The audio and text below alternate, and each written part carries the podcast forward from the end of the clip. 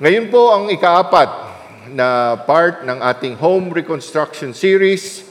Atin pong tinatalakay ang, ang pagsasaayos ng ating tahanan. Uh, yan po ang home reconstruction. Ang pagkakaiba po ng home at saka house, ang house ay yung building na nandun. Ang home ay ang tahanan at ang, at ang, ang, ang laman nito ay ang ating pamilya, ama, ina, anak, minsan kasama si lolo at lola. Ta- yan, ang, yan ang pagkakaiba ng bahay lang at saka tahanan ng home at saka house. Ang, ang home, tahanan, ay ang basic unit ng isang society. At yan din po ang basic unit ng isang church. Ang isang church ay binubuo ng maraming pamilya. Pag ang bumubuo sa isang church ay mga dysfunctional families, ang, ang mangyayari po ay magkakaroon tayo ng dysfunctional church. At hindi gusto ng Diyos na magkaroon tayo ng dysfunctional church, kaya po tayo ay merong series. Yan po ay sunod-sunod na mga message at lesson tungkol po sa pagpapasaayos natin sa ating mga tahanan. Kung napansin ninyo, doon sa ating lobby ay meron po tayong listahan ng mga members, membership list. At uh, yan po ay mga lista ng mga tao na regular attendees na nag-decide, na nagkaroon ng decision na maging part ng family ng HTBC. Naging kaisa sila sa pamilya at dahil sila ay pamilya, sila ay merong mga privileges dito sa HTBC. Meron po mga benepisyo ang, ang maging parte at maging membro, official member ng church. Ngayon, kung, kung ito naman eh, uh, church na linggo-linggo ay pinupuntahan mo at ikaw na may palagay na ang mga pastor ay naghahayag naman ng tunay na salita ng Diyos na naaayon sa, sa kasulatan, sa, sa scripture, na iniwanan ng ating Panginoong Diyos na tanging batayan natin ng ating pananalig. Wala namang ibang iniwanan ang Panginoong Diyos sa atin para doon natin ibase ang, ang, ang ating kaalaman tungkol sa Kanya. Doon natin siya makikilala. Kaya dahil po ang ating mga kapastoran dito ay naghahayag ng magandang balita ng Diyos at ipinakikita pa ang scripture tuwing tuwing sila eh mayroong sinasaad na na na message kasi nga po ang preaching po ay hindi opinion ng nagpi-preach. Ito po ay nakabase sa nasusulat. Obligado po kaming ipakita sa inyo kung saan matatagpuan ang bawat bibitawan naming konsepto or, or uh, mga, ang basis ng aming teaching na inihahatid sa inyo. Ang sabi po sa Bible, kami nagagalak. Kami nagagalak at tinatanggap nyo ang salitang ito, hindi nang gagaling dito sa matabang pastor na ito, kung hindi bilang salita ng Diyos. Sapagkat ihinahayag po namin kasama mismo yung scripture kung saan po hinango ang mga message na yan. So yung last three Sundays po natin eh, diniscuss po natin, yung unang linggo na yon ay misery to mystery. Yung pong mystery ng marriage. Kasi ang tatalakayin po natin dito ay home reconstruction. Kaya po, mystery to, uh, to misery to mystery. From misery to mystery. Yan po ay, ay uh, uh, inayag sa inyo ni Pastor Jesse. Um, Doon po sa hindi nakakaalam, siya po ang tatay ko. Parang hindi obvious. At ang pangalawang, sumunod na linggo naman ay si Pastor Ricky, ang nagbigay sa atin ng deals of a marriage. Ipinaliwanag po niya na ang marriage ay hindi po talaga kontrata, hindi marriage contract. Ang marriage contract, pag ginawa mo to, eto tatanggapin mo. Pag gento ka, gento to. Ganon. Kailangan may kahambing lagi yon. Wala pong kontrata na isang partido lamang ang nakikinabang. Lahat ng kontrata ay dapat pantay. Kung merong dito, meron dito. Pag ito ginawa mo, ito isusweldo ko sa iyo. Ganon. Pag hindi mo nagawa to, breach of contract, tapos. Ganon po ang pag-aasawa. Kaya po hindi kontrata yan. Paano kung nag-asawa ka sa pogi, maganda? ah, magandang lalaki, pogi, maganda trabaho, malusog, malakas. Eh paano kung halimbawang nagkasakit siya? Nanguluntoy, nagkaliko-liko, nabalda, hindi na makatrabaho, hindi na makatoothbrush, mabaho na hininga. Eh yung ba ibig sabihin nun, pwede mo na talagang sipahin yung asawang yon at sabihin mo, oh, divorce na tayo. Hindi mo na nagampanan ang iyong tungkulin. Breach of contract ka sa akin. Eh paano na yung in richness, in riches and in poor, in health, in, in sickness? Eh yun talaga, ang marriage natin, ang marriage talaga ay covenant. Yan ay pangako. Parang, parang maihahambing natin yan sa sinabi ni Lord Jesus patungkol sa kanyang church. At yan po ang ating tatalakayin ngayong araw na to. Nung pangatlong linggo, lifelong vows ni Pastor Sam tells us how what God has put together, let not man tear apart. May, may picture pa nga doon ng kuting na pinaghihilahan ba, na para bang mapaghihiwalay-hiwalay mo ang kuting. Hindi mangyayari yun.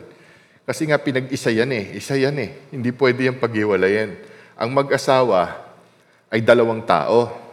May seremonya nga po yan eh, yung kandila ba? Dalawang kandila na maliliit. Tapos eh, isa-isa nila, hihipan yung kandila. Tapos, isisindi nila doon sa mas malaking kandila sa gitna.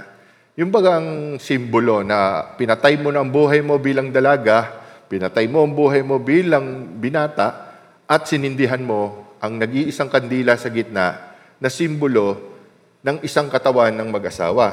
Yun ang lifelong vows. At ngayong araw na ito, pag-uusapan naman natin ang in love regardless of.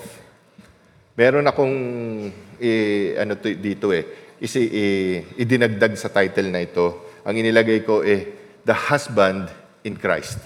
So, i-describe po natin kung paano ang husband na nasa ilalim ng kapangyarihan ni Lord Jesus, ng, sa, sa, ng kaharian ng, ng Diyos. Ang isang husband, pag na, um, nagpailalim siya sa kaharian ng Diyos, makikita po natin ang pagkakaiba.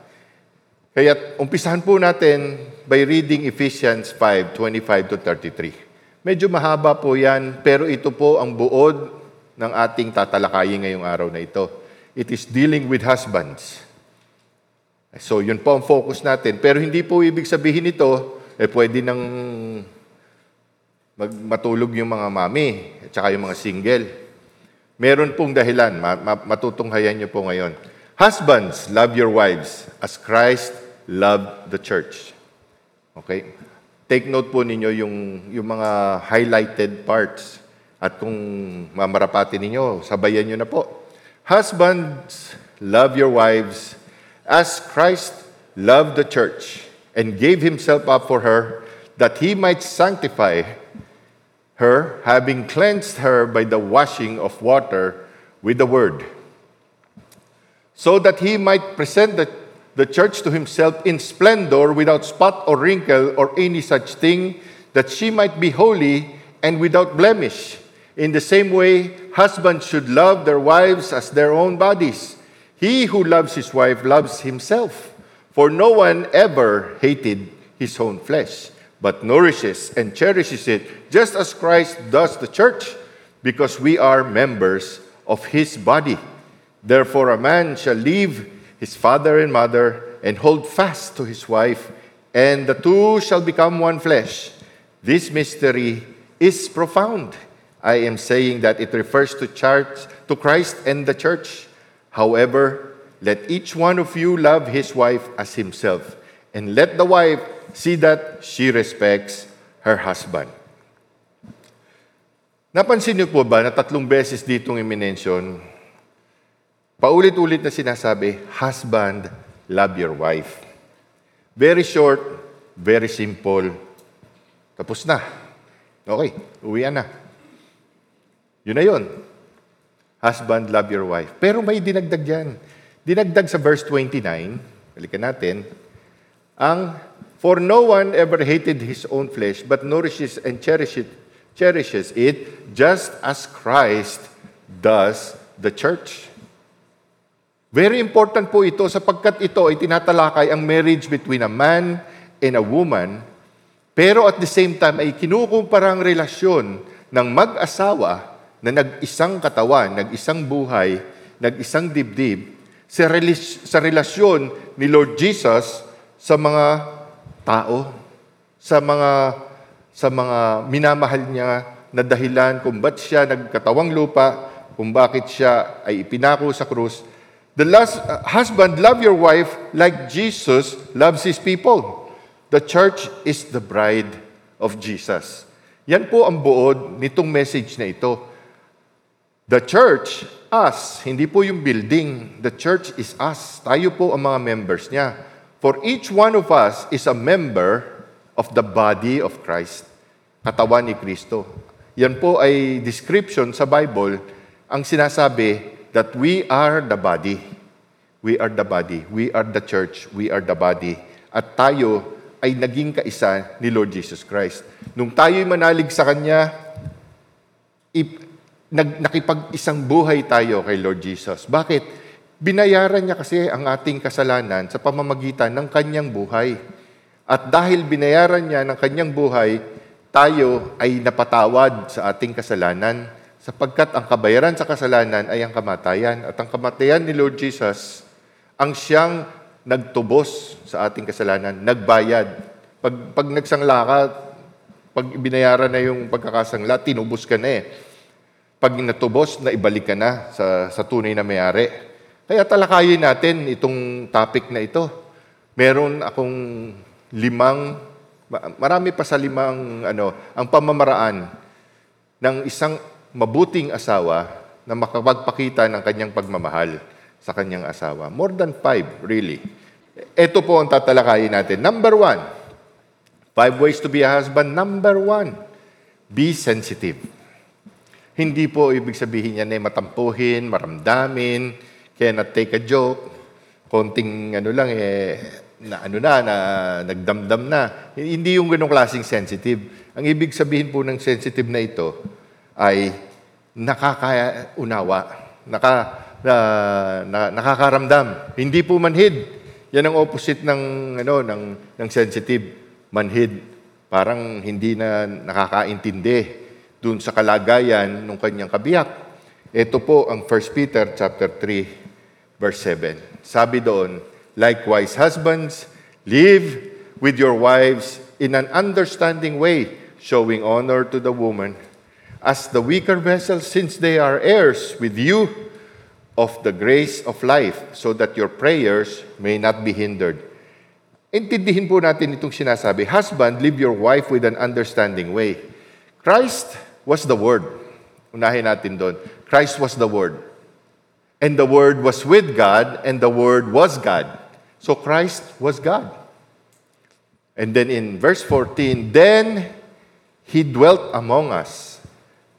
Tumira siya, kakapiling natin. He lived with us in an understanding way. Katulad ng sinasabi rito, husbands, live with your wives in an understanding way.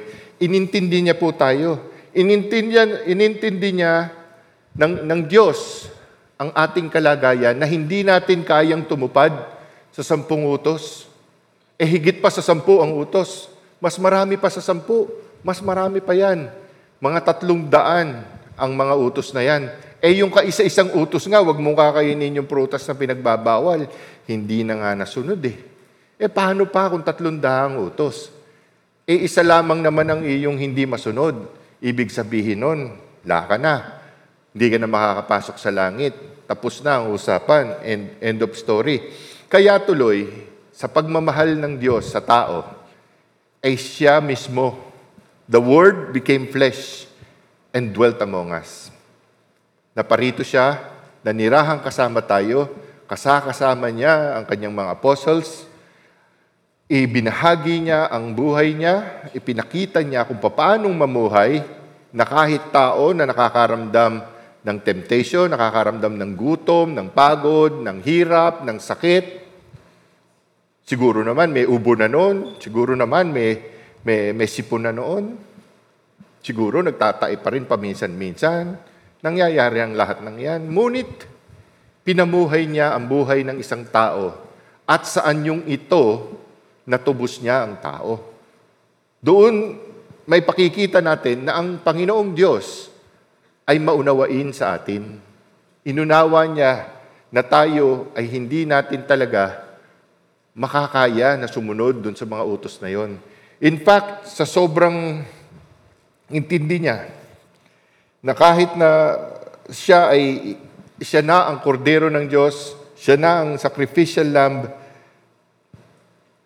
nakuha pa rin niyang hilingin sa kanyang ama na tayo'y patawarin sa kanyang mga huling salita. Panginoon, patawarin niyo sila sapagkat hindi nila alam ang kanilang ginagawa. Lord, forgive them for they, not, they know not what they do. Kaya nakikita natin ang understanding na yan ay it transcends understanding. Mahirap nating unawain bilang tao ang mga bagay na, na, na, na para sa Diyos. Ang Diyos ay Diyos, mananatiling ganun. Kaya ang pangunawa ay uunahin natin to understand the, the wife, for a husband to understand the wife, we have to look at kung ano ang mga importante sa ating asawa. So, silipin natin ang pangangailangan ng husband versus pangangailangan ng wife. Isang sikat na, na pastor sa Amerika, si, si, si Pastor Swindle, ay, ay sumulat ng isang listahan. At ang sinasabi doon, ang mga needs ng wife ay ang mga sumusunod. Ang husband pala. The needs of the husband, number one, sexual fulfillment. Wow, di nga. Niniwala kayo? Pero number one. Number one yan. Ang lalaking asawa ay merong number one need sa isang marriage which is sexual fulfillment. Kaya tip sa mga misis, pagbigyan nyo naman si mister.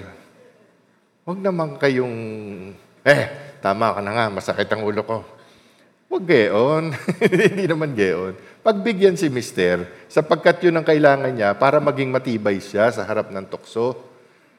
Pagka, pagka na-fulfill mo yung needs niya, ibig sabihin naman nun, siya naman ay nagkakaroon ng lakas para magpatuloy, para maging maayos. Oh, number two, recreational companionship. Gusto niya, may kasakasama siya sa mga activities na gusto niyang gawin. Pagka gusto niyang mamasyal, may kasama siya. Kung gusto niya mag-fishing, eh si Mrs. takot sa bulate, ayaw niya sumama eh, magkakahirapan. Pero kahit siguro takot ka sa bulate, makinuod ka na lang. Eh, siya, siya na lang ang taga, taga-suksok ng pain. Ikaw naman, pag uh, pahawak-hawak ka lang kunyari ng fishing pole, kung fishing ang gusto niya. Pero recreational companionship, yan ang hinahanap ng isang lalaki. Gusto niya rin ng isang attractive spouse. Sino ba naman ang ayaw sa isang magandang asawa? Kaya ako tuwing matatanaw ko ang asawa ko, sabi ko, thank you Lord. Binigyan mo ako ng isang magandang asawa. Salamat po, Panginoon. At siya, pagka, tini, pagka nagtitingin-tingin ako sa Facebook, ako, buti na lang yung asawa ko, naging asawa ko. Kasi nakikita ko yung mga ibang nakilala ko nung araw eh. Kaya ako, buti pa ang asawa ko. Wala pa rin kupas. Ganyan pa rin siyang kaganda hanggang ngayon. Yee! Inahanap din ng lalaki ang admiration at respect. Minsan, asawa ko, sasabihin sa akin, alam mo, puging-pugi pa rin ako sa iyo hanggang ngayon. Magaling din ang asawa ko doon. Natuto sa akin. alam niya kung ano sasabihin. Para naman ako eh, kahit, kahit tabatsoy na ako, feeling good pa rin ako. Oh. At respect. Hinahanap ng isang lalaki ang respect. Ikumpara naman natin sa pangangailangan ng asawang babae, ng wife. So, number one, sa, sa gusto, number one, affection. Yan, number one yan sa, sa babae. Gusto ng babae, hinihimas siya. Yung bang touch, hindi naman laging touch na may mali siya sa isip, di ba? Yung mahawakan mo lang ang kamay, ma, pagka yung ano eh, may patong mo lang sa kanyang balikat, kung siya man eh, nag, naguhugas ng plato, eh, nandun ka sa likod, medyo may pakispis pa sa, sa cheeks. Uh, yan, gusto niya nung affection. Uh, conversation. Isa yan sa napaka-importante sa babae. Number two, sa pinaka-importante sa babae, ang conversation. Ang conversation eh, hindi yung, ay, ano ba, ulam? Yun na yun, yun na yun. Patawagin mo ako pag ready na ha. Yun, yun na yun talaga? Hindi. Kailangan naman eh, konting, kunti pa, conversation. Ang conversation kasi, hindi lang ikaw yung nagsasalita. Kailangan sa mga lalaki, mga tatay makinig kayo, pakinggan nyo rin. At it, it, it, patayin nyo muna yung TV. At pakinggan nyo talaga. Ano ba sinasabi nito? Okay. Pakinggan nyo. Tapos, habang nakikinig kayo, isipin nyo na kung ano isasagot nyo para naman hindi mo, ah, ano yun? Ang haba-haba na na sinabi, pagbalik sa'yo, ha? Parang, ah, paano pa tayo magkakaintindihan nito? Eh, kanina pa ako nagsasalita, eh, yung pala, ang isip mo na, dyan sa, sa nilalaro mo, Candy Crush. Talo. Talo. Kailangan talaga, itutok mo naman.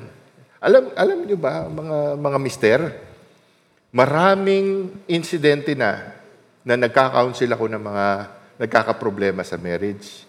Ang sinasabi ng asawa, eh kasi po, kaya ako na na-attract dun sa sa sa manlulokong pogi na yun eh. Kasi masarap siyang kausap.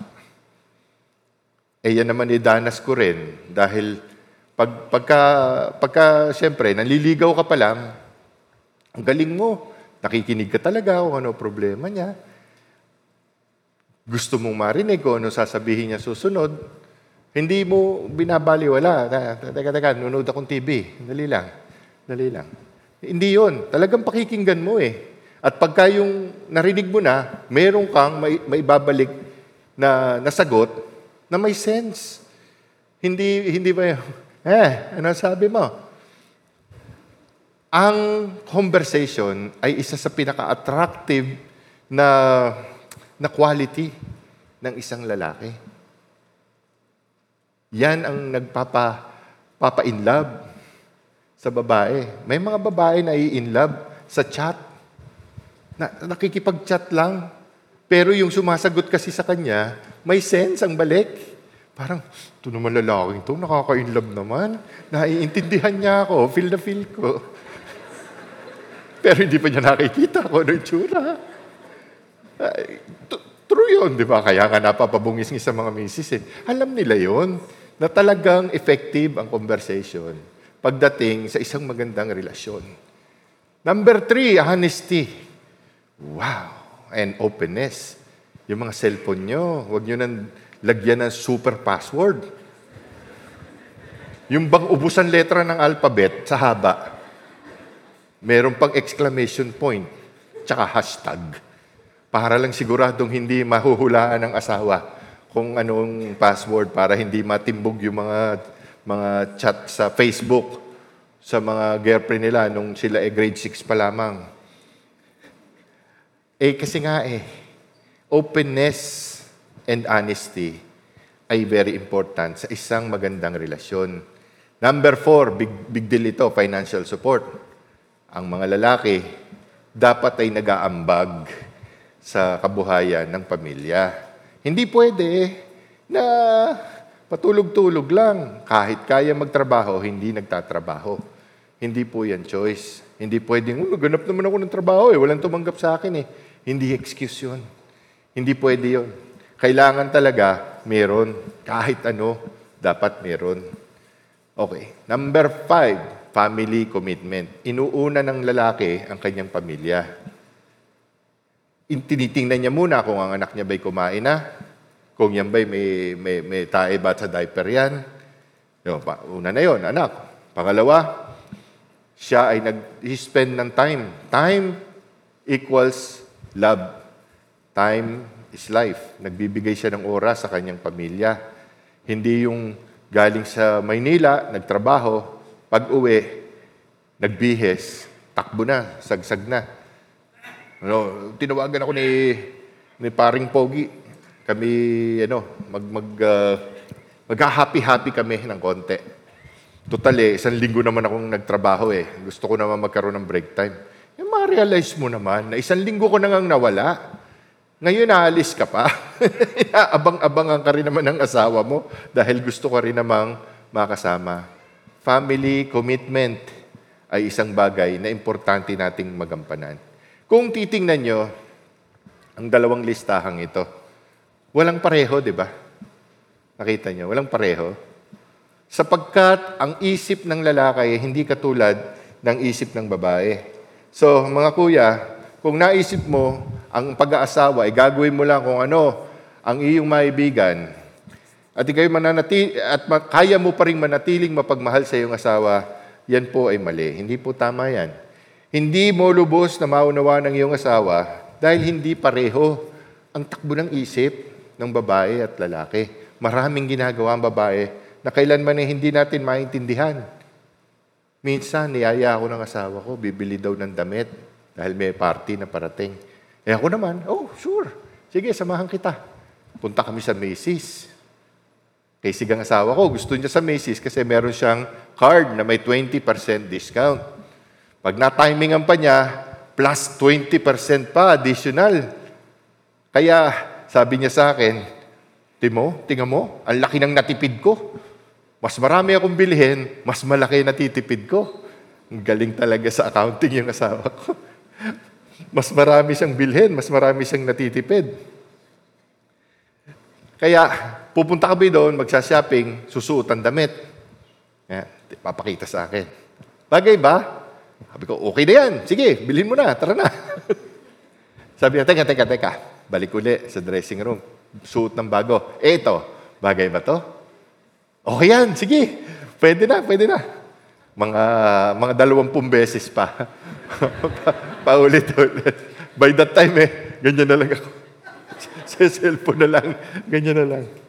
Oh, takatapos-tapusan eh, binalik ka lahat. Tara na, gagamitin ko na lang yung damit ko sa bahay. Marami pa naman doon.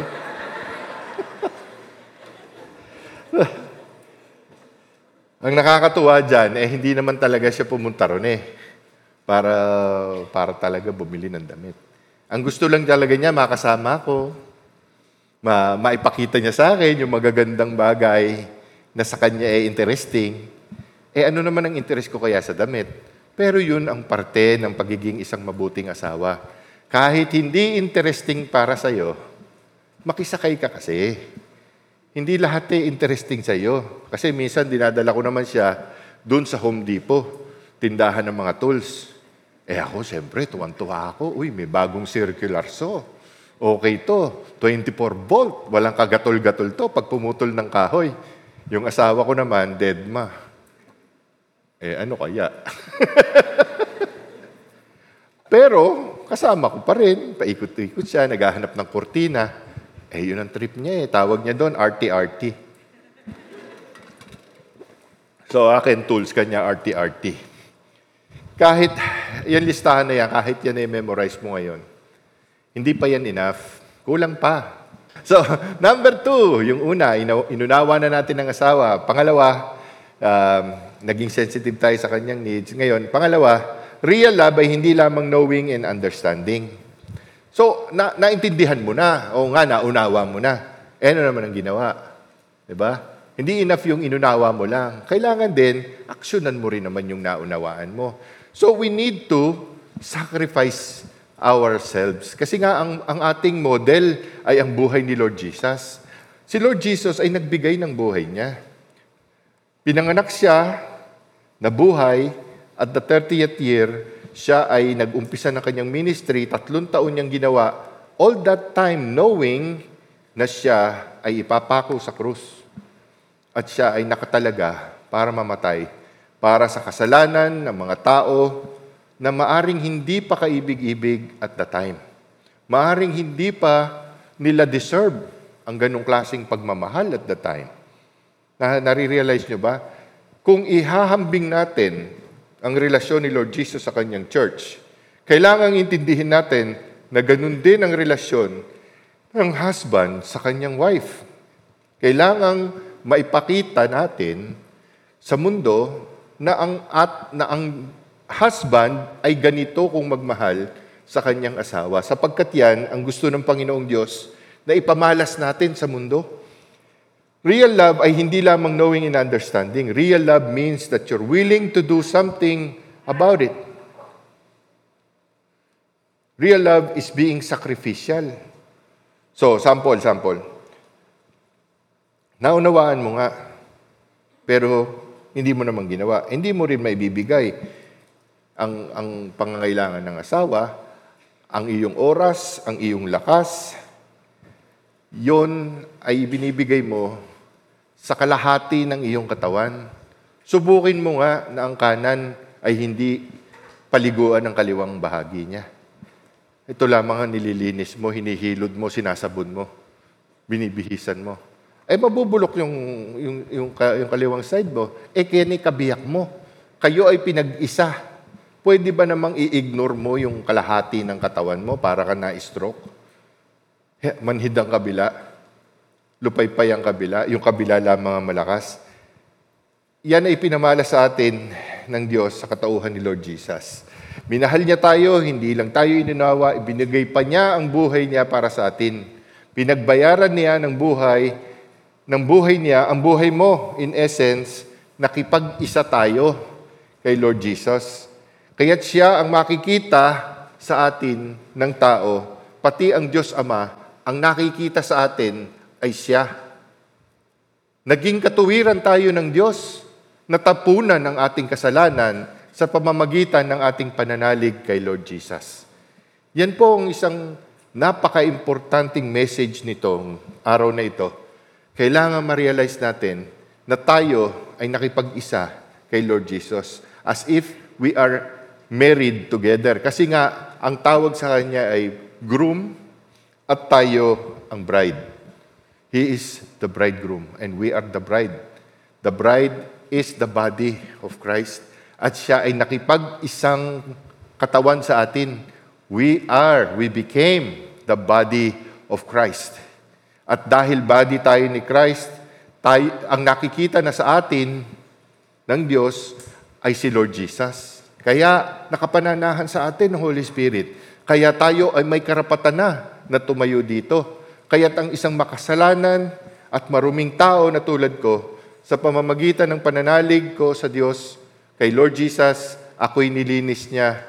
At makakatayo ako rito at makakapaghayag ako ng magandang balita ng Diyos sapagkat ako ay pinatawad ng ating mahal na Panginoon sa pamamagitan ng buhay na ibinigay ni Lord Jesus.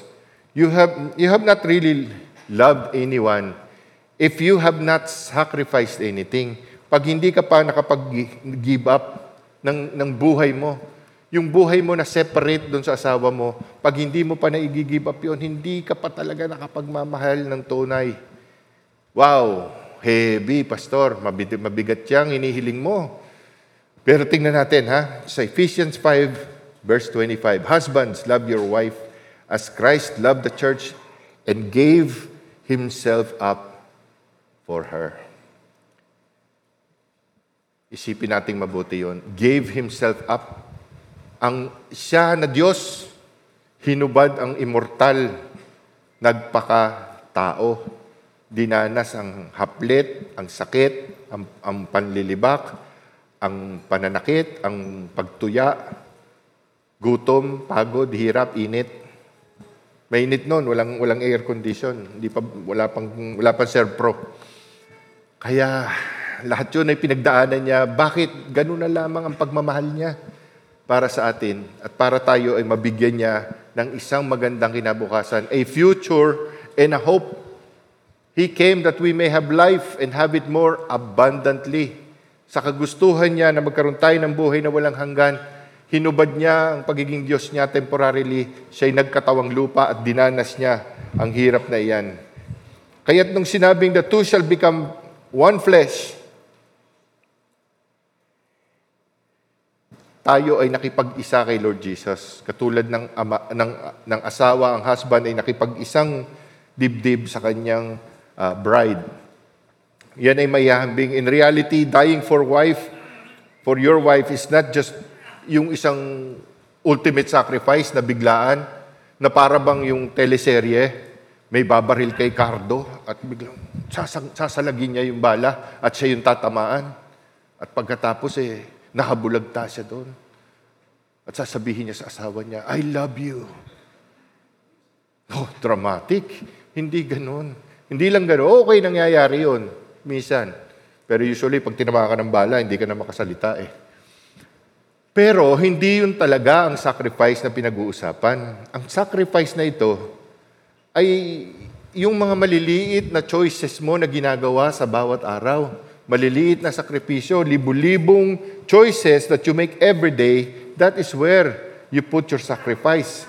Umuwi ka, pagod ka, nakita mong nag, nagluluto ng sinigang ang asawa mo, o nakita mo, nakatambak dito yung, yung mga pinaggayatan, likumin mo, tago mo, may mga maruruming plato, pinagtabasa, likumin mo, tulungan mo, hugasan mo, yung anak mo, gumangawa, o kargahin mo, asikasuhin mo.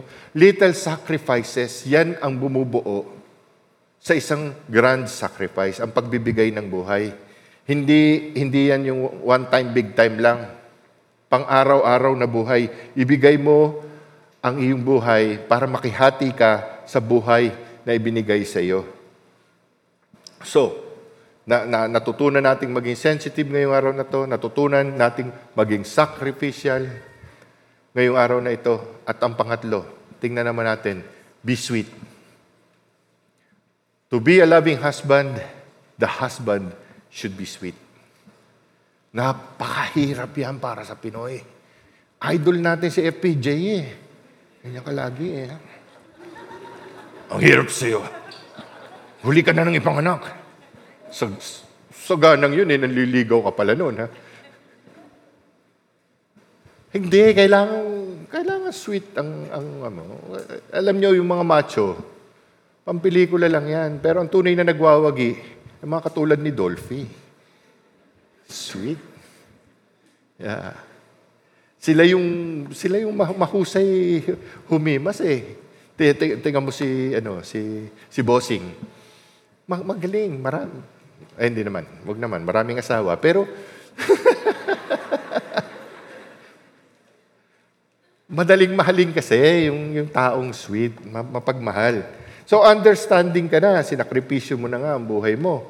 Pero, pag ang pagiging sweet, kulang pa rin. Kung super macho ka, ang dating, kailangan talaga matuto ka kung paano sa halip na FPJ, eh, baka mas maigi pa kung kumartin ka naman. Sige na, honey, magsama na tayo. Mamamasyal tayo. Punta tayo sa Jollibee.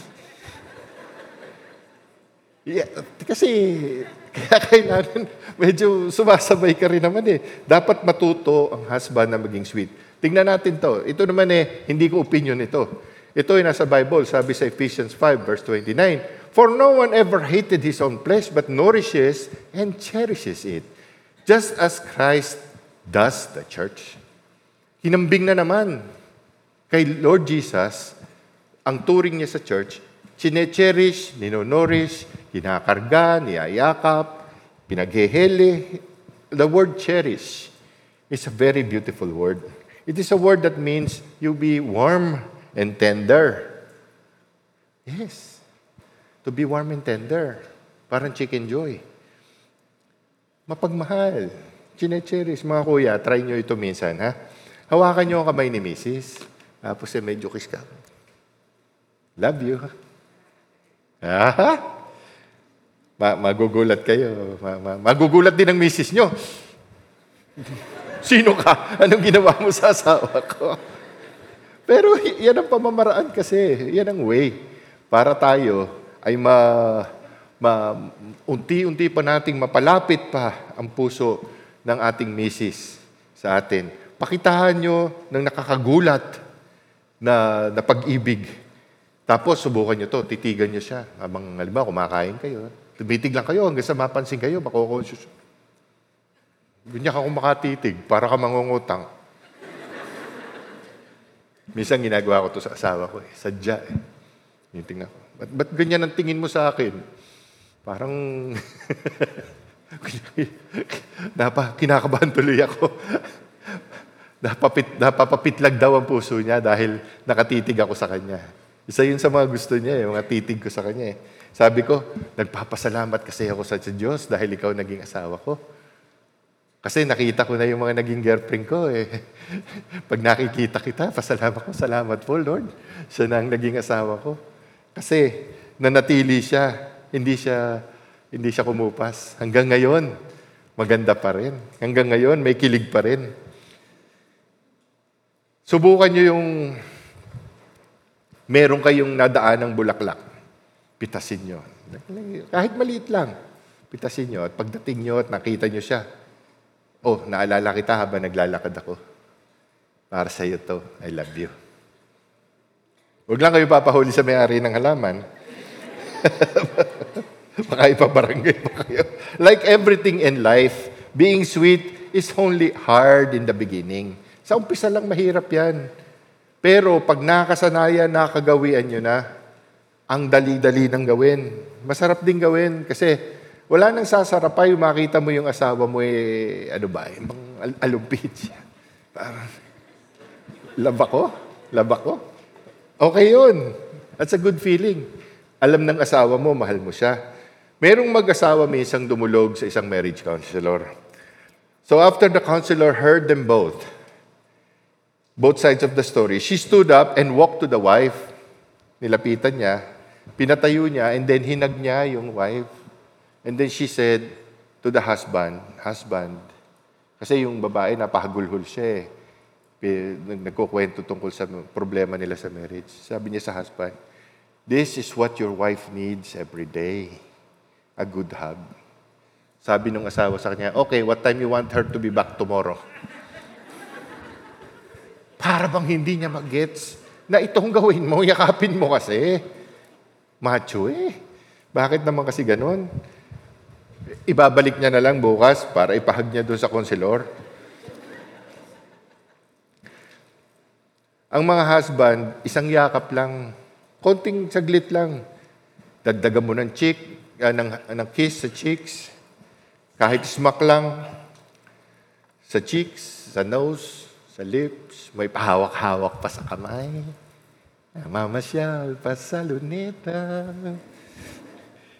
Nang walang pera. Bakit sa kanta? Napaka-sweet ng Pinoy. Pag nakikinig ako ng mga, mga awit ng Pinoy, akala mo talaga wagas na wagas kung makaibig. Wow, ibang klase. Napaka-melodramatic ng kanta.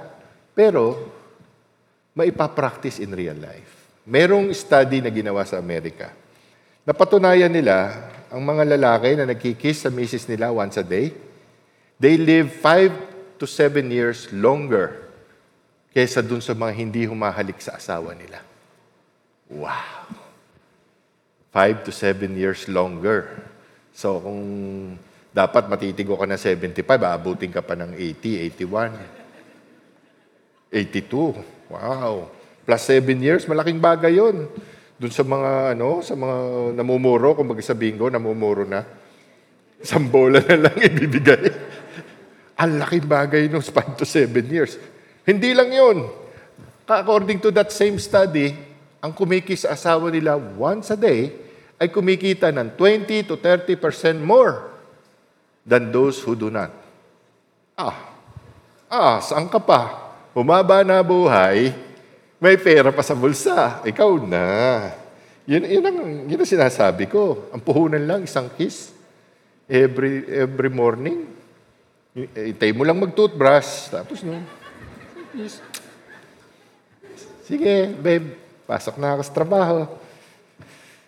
Kaya nga eh, para sa ating mga lalaki, kailangan, kailangan lang nating i-practice. Konting practice lang. Kailangan lang nating intindihin na ang I love you, kahit mahirap sabihin sa iba sa atin, may ilan sa atin kasi hirap magsabi, magsali ng, magsabi ng I love you eh.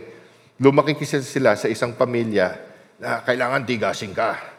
Kung hindi, tutoksohin ka ng mga kapatid mo. Ito, arte. Wapaka-arte nito. Hoy, arte ka. Hindi, kaya tuloy, lumaki na na hindi makapagsabi ng I love you. May, may, mga, may mga pamilya naman na expressive sa pagmamahal. Ano lang yan eh. Swertihan lang kung sino parents mo, kung sino nanay at tatay mo. Pero yung mga pinanganak sa mga pamilyang puro astig, hindi makapag I love you, hindi naman too late. Kasi ang katotohanan niyan, yung asawa ko ay prime example ng lumaki siyang ate at ang mga kapatid niya manunukso. Kaya pagka yung lelembot-lembot ka, ah, ma- mabubuli ka talaga. Sasabihin sa'yo, napaka-arte naman ito. May pa I love you, I love you pang nalalaman. Pero yun ay love language na magandang matutunan natin. Ang ating mga mahal, sabihan na natin na sila ay mahal. Bagkat ang expression of love, yung expression of love na yan, hindi yan isinasa puso lang eh. Yan ini-express. Baliwala ang love mo kung hindi mo sasabihin. Huwag kang matakot na hindi ibalik sa iyo. Kasi at least, na, na, na-send out mo. Kahit ba una, etchos ka sa kanya, pero tuloy ka pa rin. Ganun ako sa asawa ko eh. Patuloy pa rin ako, pa-sweet, pa, pa-kwento ng, pa, pasabi ng I love you. Eh. Sooner or later naman, natutunan niya rin na dapat din niyang sagutin yung I love you. It is also very important to listen to our wife. When you talk to your wife, hear her and let her talk. Pakinggan ang sinasabi. Just listen to your wife. Kasi ang mga kalalakihan, pag nakinig sa asawa, feeling ba nila, kailangan nilang mag, maglabas agad ng solusyon kung ano man yung sinasabi sa kanila. Pero ang babae, hindi, kalimitan, hindi solusyon ang hanap eh. Gusto lang eh may makausap. Gusto lang may makinig. Tama ba ako mga babae? Taas ang kamay ng mga nagsa- nagsasabing yun nga ang hanap.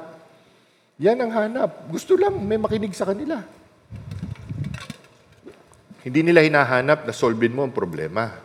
Kasi malamang kaysa sa hindi, alam na nila ang solusyon eh. Gusto lang nila may mapaghingahan. Kaya iya, sakit ko. Dahil pag nag, nag, nag-share sa akin ng asawa ko ng problema, ako'y napupundi ako dahil gusto kong solusyon, solusyonan na natin yan. Ano? May problema ka? Bumili tayo ng bago. Babaguhin. Kaya lagi sinasabi niya sa akin, bakit ba ikaw eh, solusyon mo, solusyon mo lagi eh, bumili? Lagi na lamang. Kasi nga, lalo na yung pagka mag, mag, magkukwento siya sa akin, alam mo, nalulungkot ako. Alam mo, nalulungkot ka pa man din. Sa lahat, sa kabila ng lahat ng ginagawa ko, may makukuha mo pang malungkot. Kasi nga, feeling ko, pag nalulungkot siya, nag-fail ako sa aking misyon. Pero nalilimutan ko, eh, kailangan ko lang naman makinig eh. Eh, ang, ang sagot lang naman dun eh, okay. Magsasalita ka, okay. Ah, ganun ba? Oh, okay. Ay, wala, wala ka nang kailangan sabihin. Ihimas-himas, ah, ganun ba? Okay. Maya-maya, tapos na siya. Ay, natutulog na.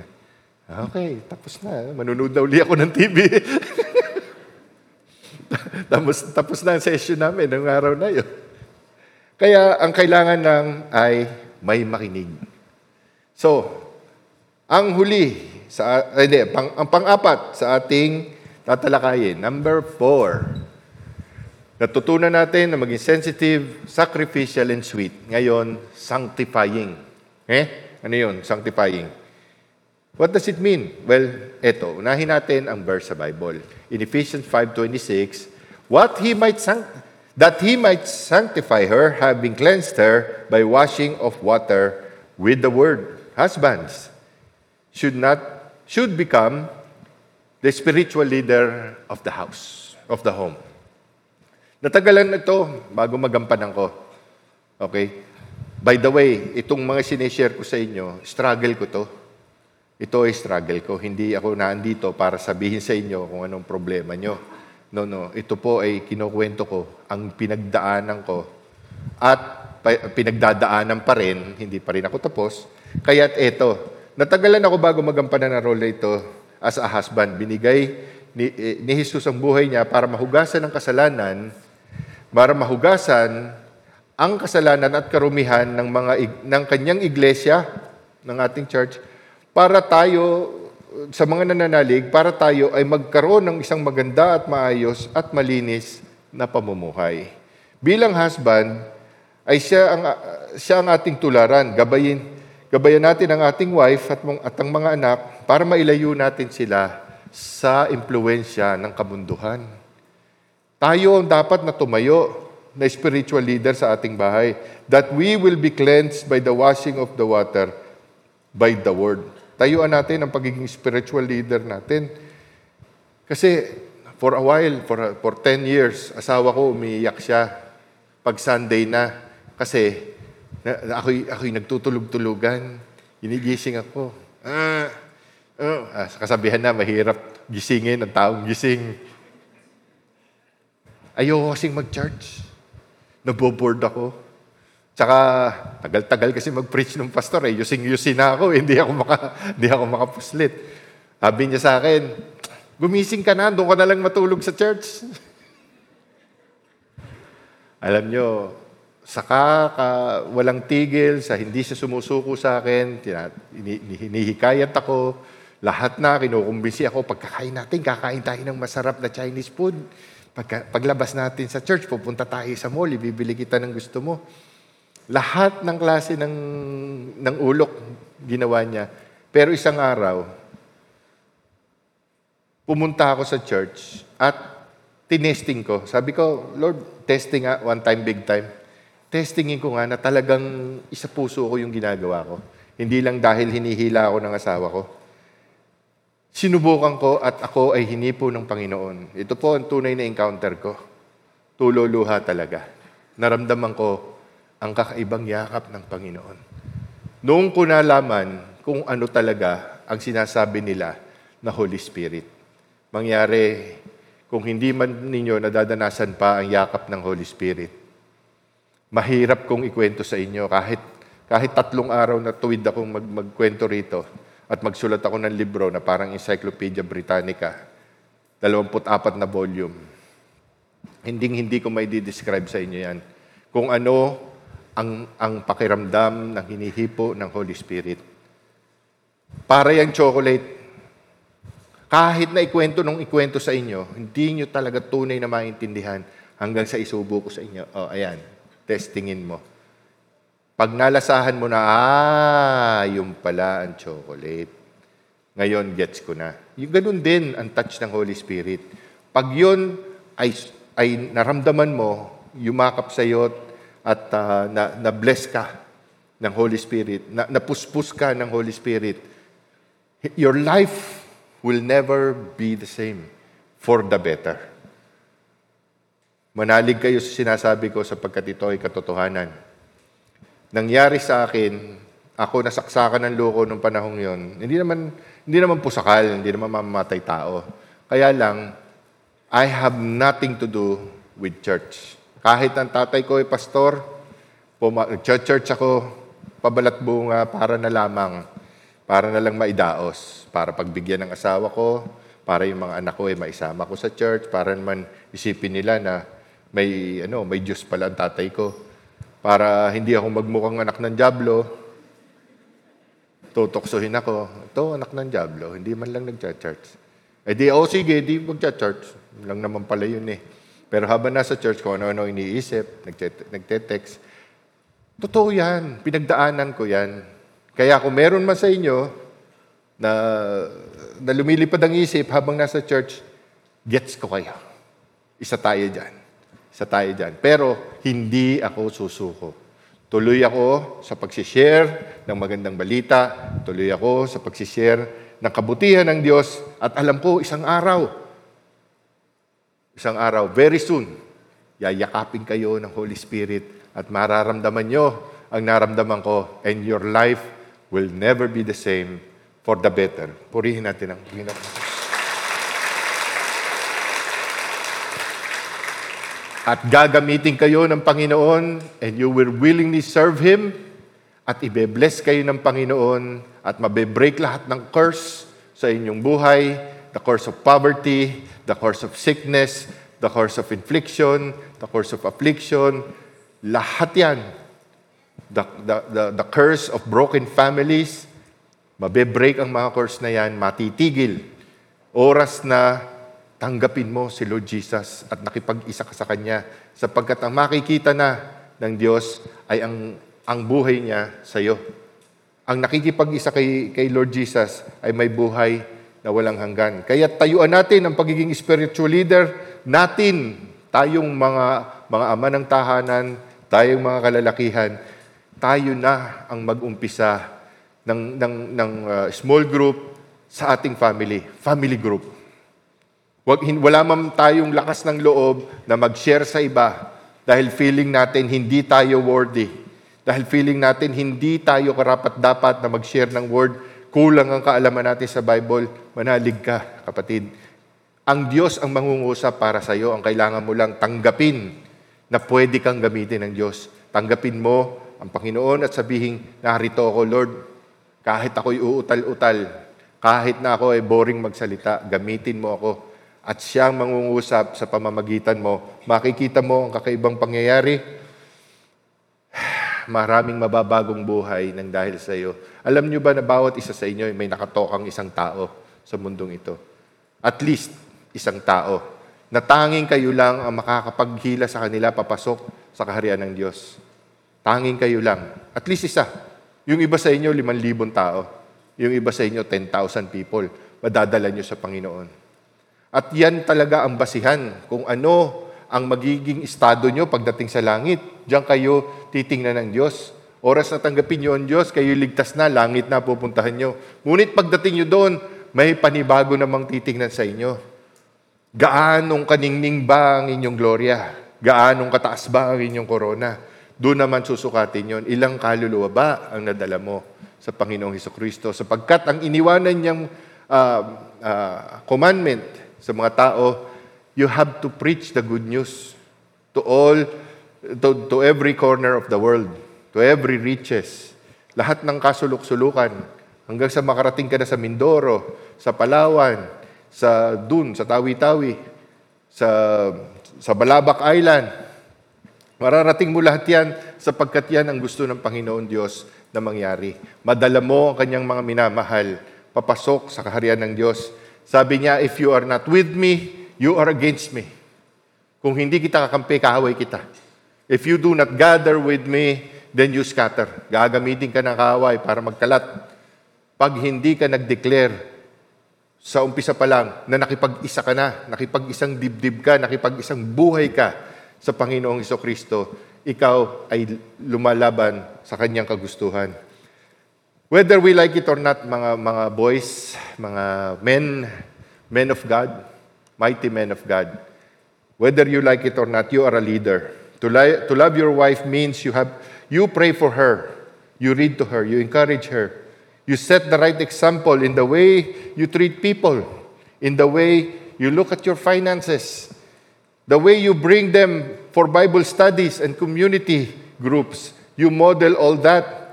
Be that sanctifying leader at home. Sa ating pamamahay, be that sanctifying leader. I-separate natin ang ating family, ang ating pamamahay, ang ating tahanan. That means, love your wife. Ito ang isang bagay na hindi mo pwedeng i-delegate. Alam ko tayo mga Pinoy, hilig natin tawagin ang asawa nating commander. Dito, sa larangang ito, hindi mo na pwedeng sabihin siya ang commander. Ikaw na ang commander dito. Pagdating sa spiritual life ng pamilya, ang ama ang dapat maging commander. At wala ni isang wife dito sa church na ito na pipigil sa'yo. Wala ni isa sa kanila. Oo, maaari sa budget, tututol sila. Nung kuma commander, sa akin ang sweldo mo, ako magdidikta kung saan gagastusin ang budget na to. Magastos ka eh. Di ka marunong mag-budget. Pero pagdating sa spiritual leadership, walang a-argue sa iyo. Sasabihin ng babae, ah, gusto mong mag-lead ng small group? O sige, tutulungan pa kita. Magkakasama tayo pagdating dyan. Pagdating sa spiritual, hindi i-delegate yan kay commander. Ikaw ang maging commander. Hindi, hindi biblical na ang commander mo ay ang babaeng asawa, ang wife. Dapat ikaw ang tumayo sapagkat ikaw ang inatasan. Nagkasala si Eva. Kumagat siya ng pinagbabawal na prutas. Pagkagat niya, pinasa niya sa asawa niya. Pero sino ang hinanap ng Panginoon? Sabi, na ba, sabi ba ni Lord eh, Eva, nasan ka ba? Eve, where are you? Hindi. Ang hinanap niya ay si Adan. Adam, where are you? Bakit? sapagkat siya talaga ang may responsibilidad. Responsibilidad niya ang kanyang asawa, sa, sa buong relasyon na yon, siya ang inatasan. Ang commandment sa kanya ibinaba. It's up to him na ituro yon kay Eva. So kung nagkamali man si Eva, guess what? Hindi nagawa ni Adan ng tama ang kanyang ginagawa. Kaya tantanan na natin si Eva, huwag na natin sisihin na sisihin. Eh yung pastor niya kasi hindi siya hindi siya naturuan ng tama, kaya tuloy sumablay siya eh. Nadali, nadali siya ng ulupong. Sinabi sa kanya, hindi totoong mamamatay ka, magiging parang Diyos ka. Malalaman mo ang tama't mali. Kaya siya kumagat ng, ng prutas. Kulang sa preaching, si Pastor Adan. Kaya, yan ang responsibilidad ng, ng, ng uh, ama ng tahanan. Ikalima sa ating uh, tatalakayin ngayon, at be steadfast. Okay.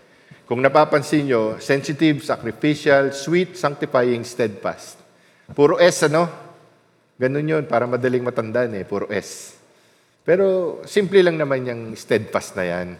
Walang sawa, walang tigil, walang pagbabago. Kung ano kahapon, siya ngayon, siya bukas.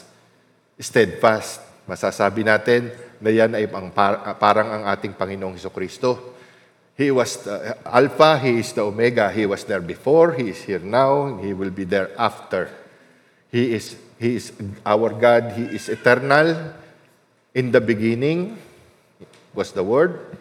In the end will still be the Word. Kaya ang Panginoong Heso Kristo, ang pagkamatay niya sa, sa, sa Kalbaryo, nung namatay siya sa burol ng Kalbaryo, ipinako siya sa krus, Kaya't magpahanggang ngayong araw na ito, ang kasalanan mo'y patuloy na napapatawad, sapagkat hindi natatapos sa Kanya, hindi siya nakatali sa orasan, sa kalendaryo, sa panahon. Siya ay Diyos noon at magpakailanman. At every second in between.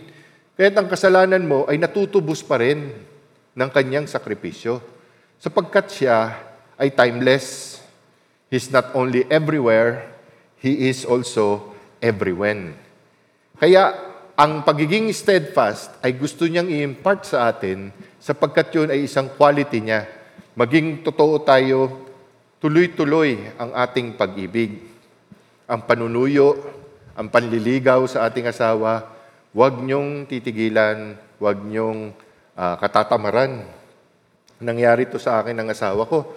Dahil nung nakilala ko siya, eh, three weeks lang, sina- tinanong ko na siya, Oy, okay lang ba sa'yo maging asawa ko? Sabi, isip siya konti. Konti lang naman. Okay lang. Bakit? Ay, ganun ba? Eh di, set na natin. Kailan ba gusto mong kasal? Eh sabi niya eh, gusto ko sana, 25 anyos ako bago ako ikasal. Eh 24 siya noon. Eh kailan ba? Birthday mo? O, February, February daw, February 21. O sige, February 22, set na natin, kasal tayo. Eh, wala pa dito tatay ko, nasa barko pa. Eh, kailan ba, baba sa barko? Eh, March 13, uh, ah, March 12 daw. O sige, March 13, kasal tayo. Eh, ito, ito, ito, March 13. Eh, nako, na-delay. Eh, kailan ba? Eh, April 8 daw ang dating. O sige, tingin sa kalendaryo. Okay, April 10. Ito na yon ha? Ito na. Ay di nagkasundo na. Namanhika na kami. Kinausap na kanyang tatay. Uh, hindi pala, nagkausap na kami. Tapos bumalik na ako sa Amerika, nag, nag, nag-ready na ako ng kasal namin. Napakatulin, para bang walang ligawan. Kaya sinabi niya sa akin noon eh, nandun kami sa kailab ni noon eh. Sabi niya, di mo ba ako liligawan muna? Ako, oo naman. Ako, pagpakasal tayo, saka kita liligawan hanggat nabubuhay ka. Oh, deal? Pwede. Pero tinotoo ko yon kasi hanggang magpahanggang ngayon, nililigawan ko pa rin. Hanggang ngayon, eh, nagpapapogi pa rin ako sa kanya. Bago, bago ako maligo, pagkahubad ko ng damit ko, sasayaw muna sa kanya. Lakas ng imagination nyo. Na-imagine nyo agad yun eh.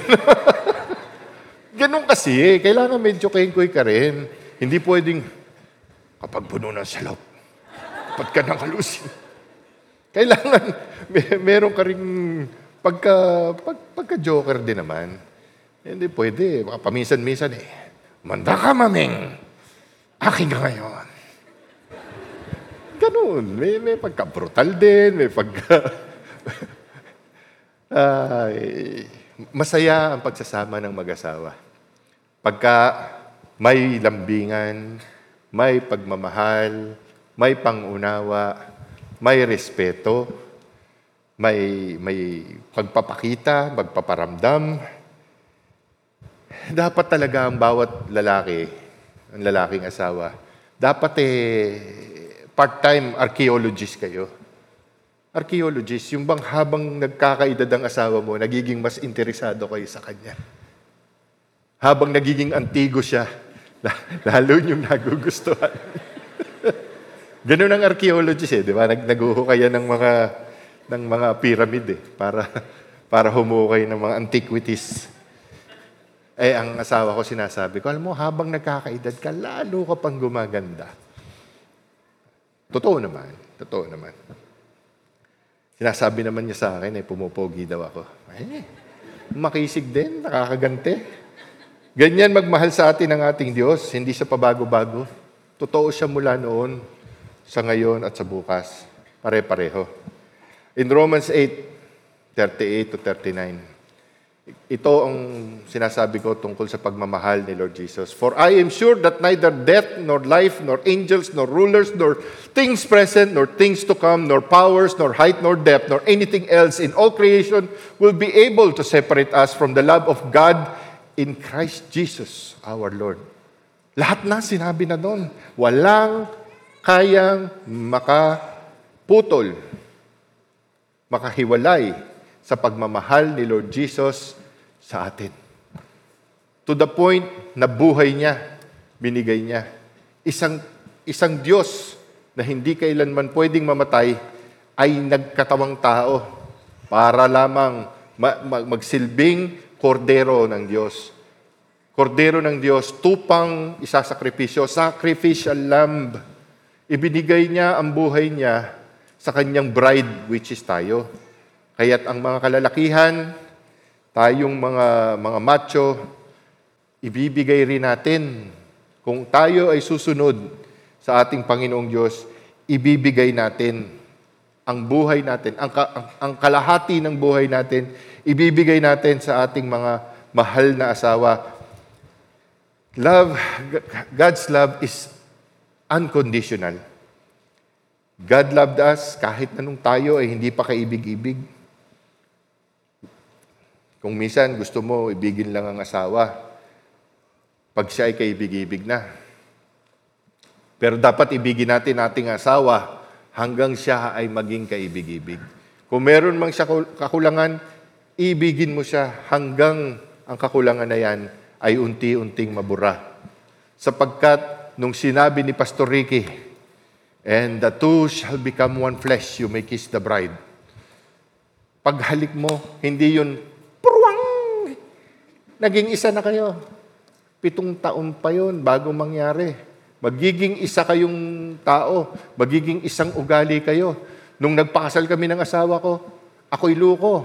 Siya ay mabait. Kaya ngayon, nag-isa kami, siya medyo, medyo luko. Ako naman ay medyo mabait. Kaya kami ay match na ngayon. Pareho na kami. Malakas na rin siyang manukso sa akin. Dati pag tinutokso ko, iiyak lang. Ngayon, pag tinutokso ko siya, gumagante, nanunukso na rin.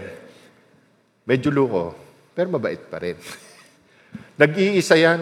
Yung mapagbigay at saka madamot, pag nagpakasal yun, yung isa nagiging medyo madamot. Pero yung isa naman, nagiging medyo mapagbigay. Ganun yun eh. Nag nagmamatch sila. Payat, mataba. Oh, medyo tumataba tong isa, medyo pumapayat naman yung kabila. Nagmamatch. Maganda, pangit, eh, Ewan ko, hindi ko nasusundan yun. uh, it's got to be steadfast ang ating pagmamahal. Kailangan patuloy, walang, walang, walang atrasan.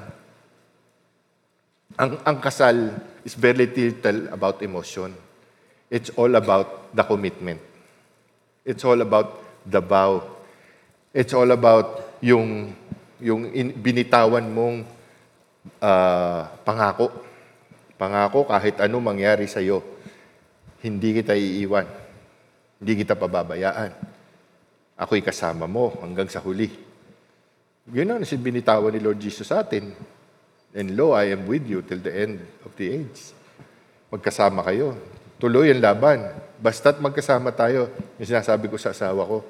Minsan, na ano siya, nagwo-worry eh. Ano yan? Kung mawawala na sa atin mga business natin. Kaya ako, basta't magkasama tayo, kahit naman saan tayo mapadpad eh. Okay tayo. Nag-umpisa tayo, less than zero.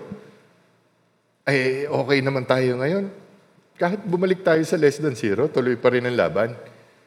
Huwag kang mag-alala dahil ang Diyos ay kasama natin. Dahil ang Diyos ang bahala sa atin. Kung kunin man niya lahat sa inyo na meron kayo, yun ay para sa ikabubuti mo. Bakit? Isa lang ang tanong, mahal mo ba ang Diyos?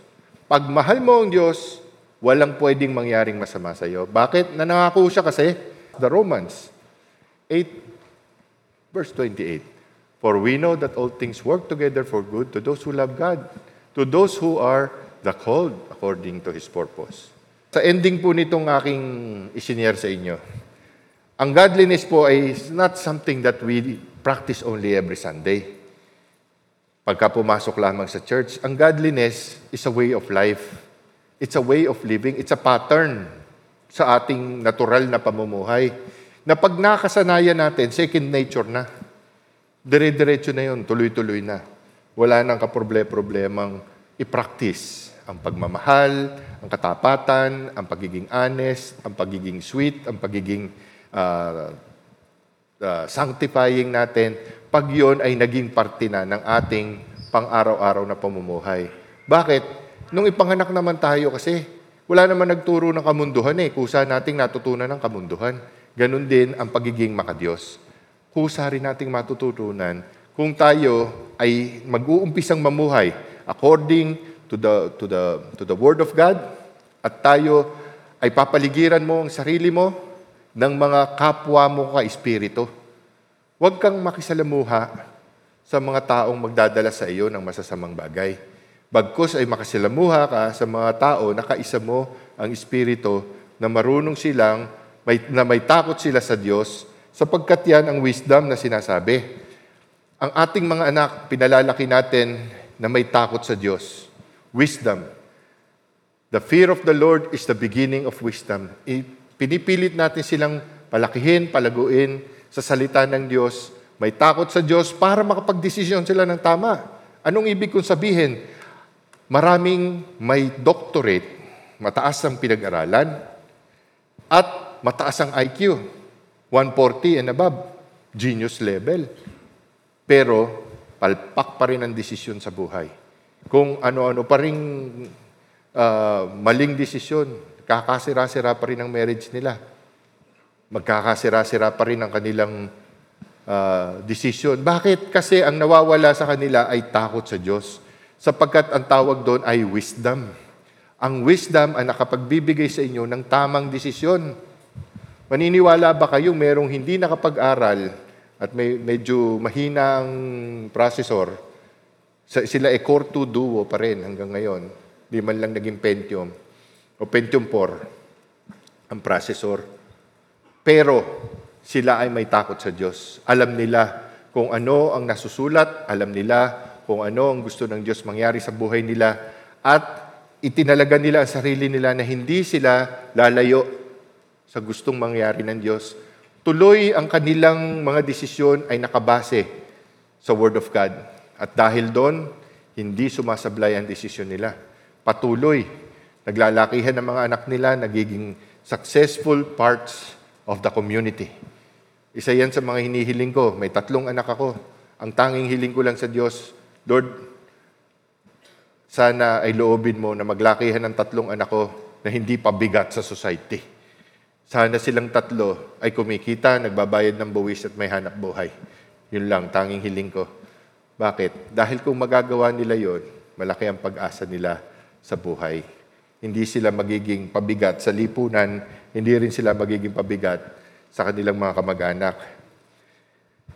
to everyone here who is attending, even those remotely, ang sermon na ito is yes, it's about being a husband, but the deeper things of God ay, ay na-reveal sa atin na ang ating relasyon sa ating asawa ay kahambing ng relasyon ni Lord Jesus sa ating uh, sa kanyang church, sa ating lahat.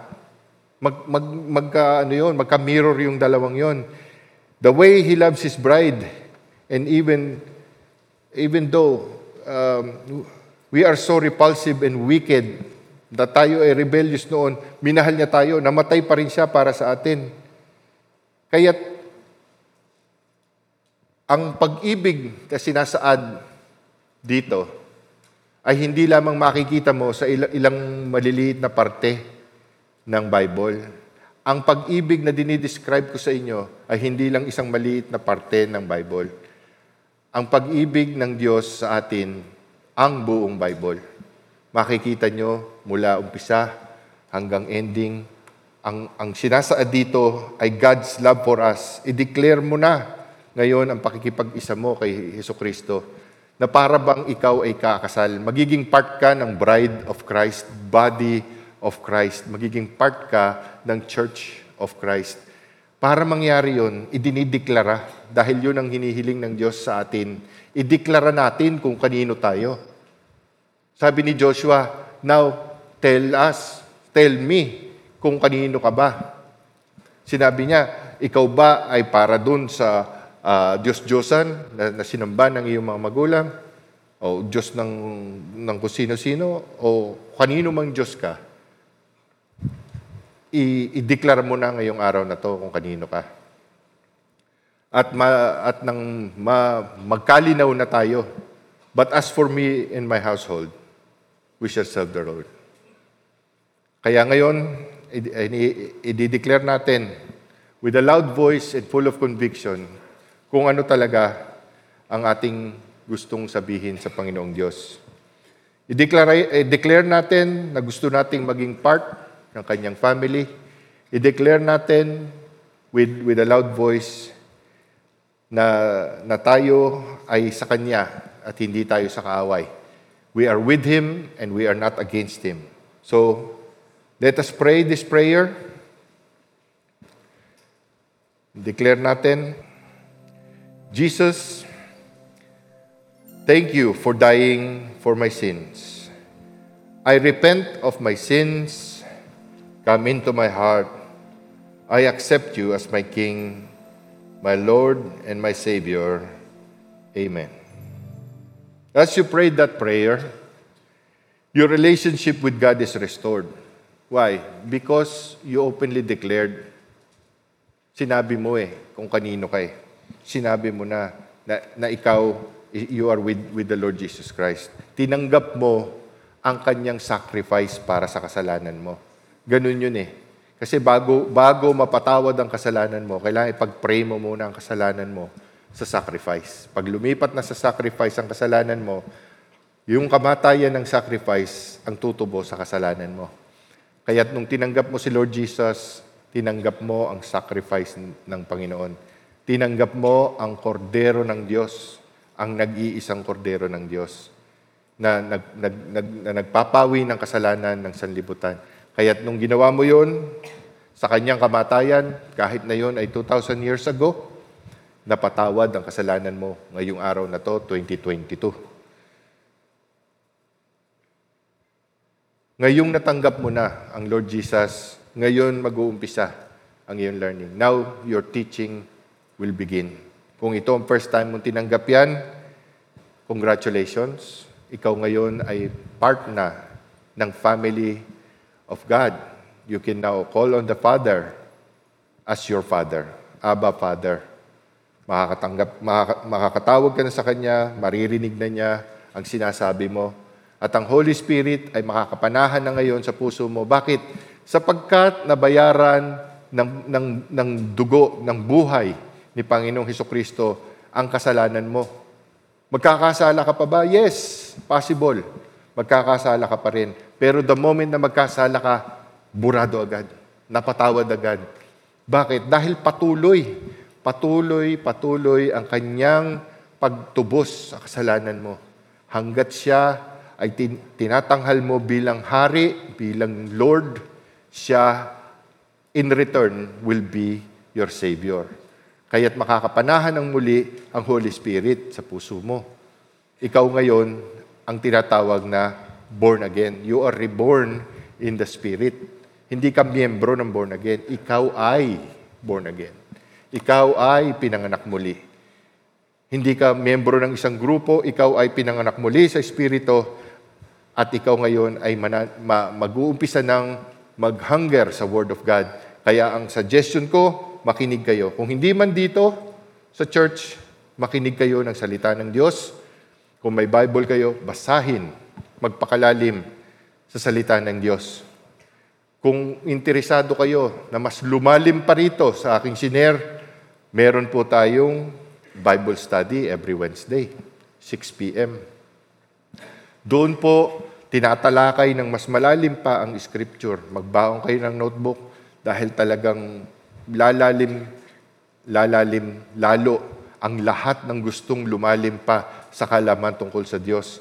Ang kaalaman natin tungkol sa Diyos ang magbibigay ng kapayapaan sa ating puso sapagkat tatanggalin ng Panginoon ang mga pangamba at pag-agam-agam natin sa ating buhay.